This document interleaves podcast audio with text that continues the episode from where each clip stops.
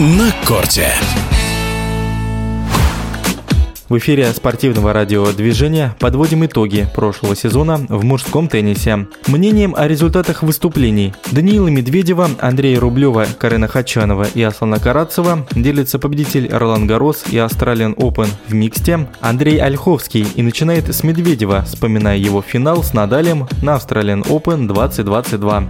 Учитывая все моменты и быть номером один, так сложилось, да, что Джокович там не принимал участие. Даня вошел в историю там э, реально очень много недель был да, на высшей строчке рейтинга. На мой взгляд, это очень весомый результат. Да, и то, что год э, завершил Медведев на седьмом месте, это не, не, не удача, а наоборот, на мой взгляд, это удачный сезон, удачное выступление. Да, хотели бы, чтобы он, а, может быть, завершил где-то выше, но, на мой взгляд, а, сезон можно записать себе только в актив.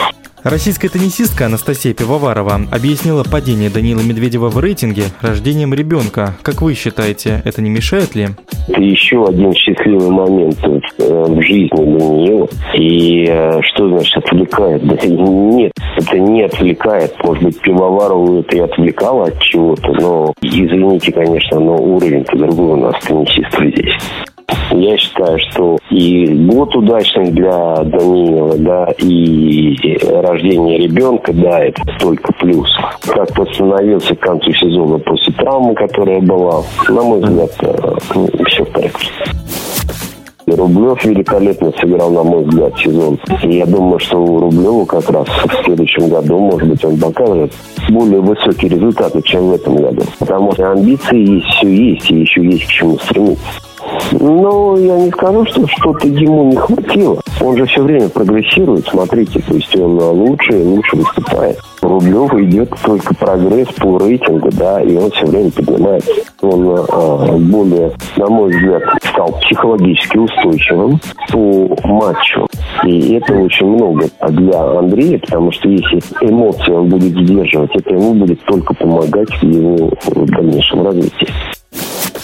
Карен показал, во всяком случае, а, вторую половину сезона очень уверенный теннис, хороший. Поэтому Карен остается на уровне ведущих теннисистов.